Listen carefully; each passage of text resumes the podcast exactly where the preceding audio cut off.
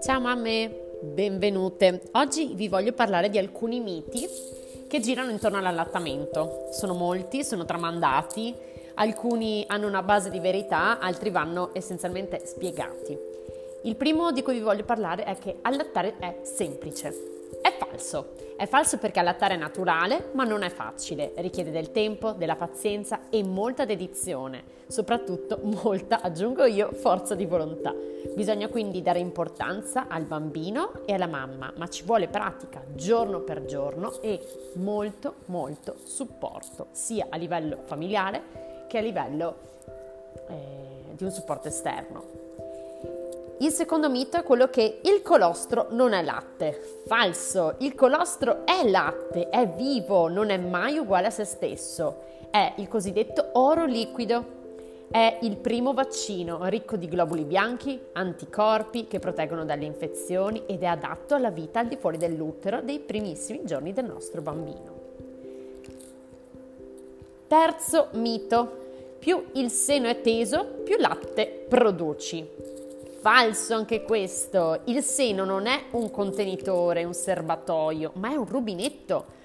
Un seno quindi morbido, non teso, è semplicemente ben calibrato, quindi ben drenato e produrrà più latte di un seno teso. Questo anche grazie al fil di cui vi parlavo l'altra volta, che è il fattore di inibizione della lattazione, che manda quindi un messaggio al cervello di troppo latte e quindi cala la produzione.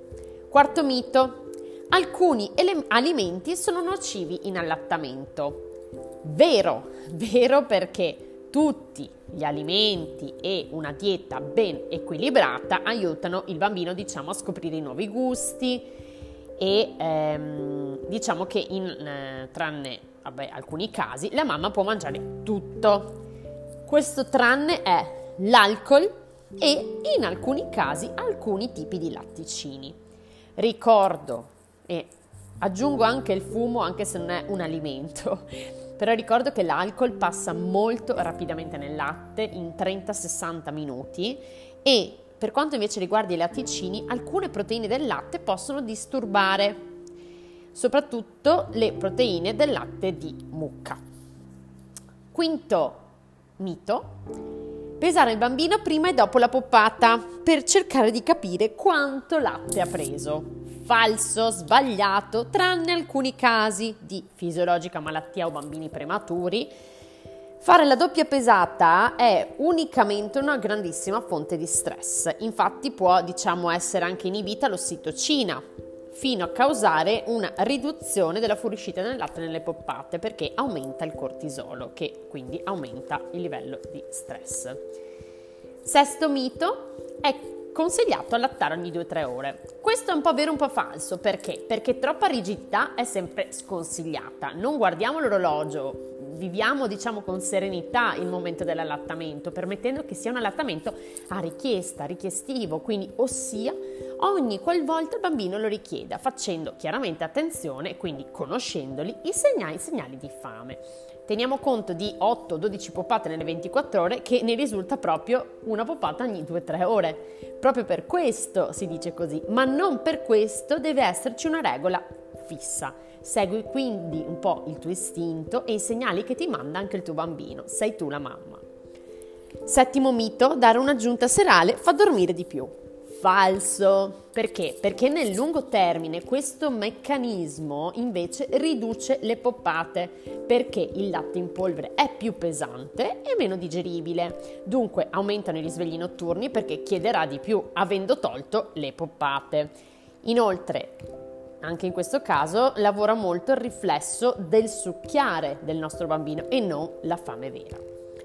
Ottavo mito, più un bambino mangia, più ti vengono le ragadi. Falso. Le ragadi sono una ferita, mamme, sono il segno di un attacco scorretto che con un giusto supporto, diciamo, può essere modificato e guarita. L'allattamento è infatti, ricordiamocelo, al seno e non al capezzolo. Nono mito, per allattare ci vuole un villaggio, vero? Perché allattare è una questione di famiglia, di supporto, di aiuto, non è semplice. Infatti dove non c'è cultura a sostegno dell'allattamento non c'è neanche un allattamento sereno. Infatti è giusto ricevere le giuste informazioni affinché una mamma possa, diciamo, scegliere consapevolmente se allattare oppure no. Ultimo mito, l'allattamento è un metodo perfettamente anticoncezionale falso. Senza aver avuto il capoparto non c'è rischio, secondo voi? Mm, invece sì. Affinché il metodo dell'amenorrea lattazionale, il LAM cosiddetto, affinché questo metodo funzioni, devono essere rispettati dei prerequisiti.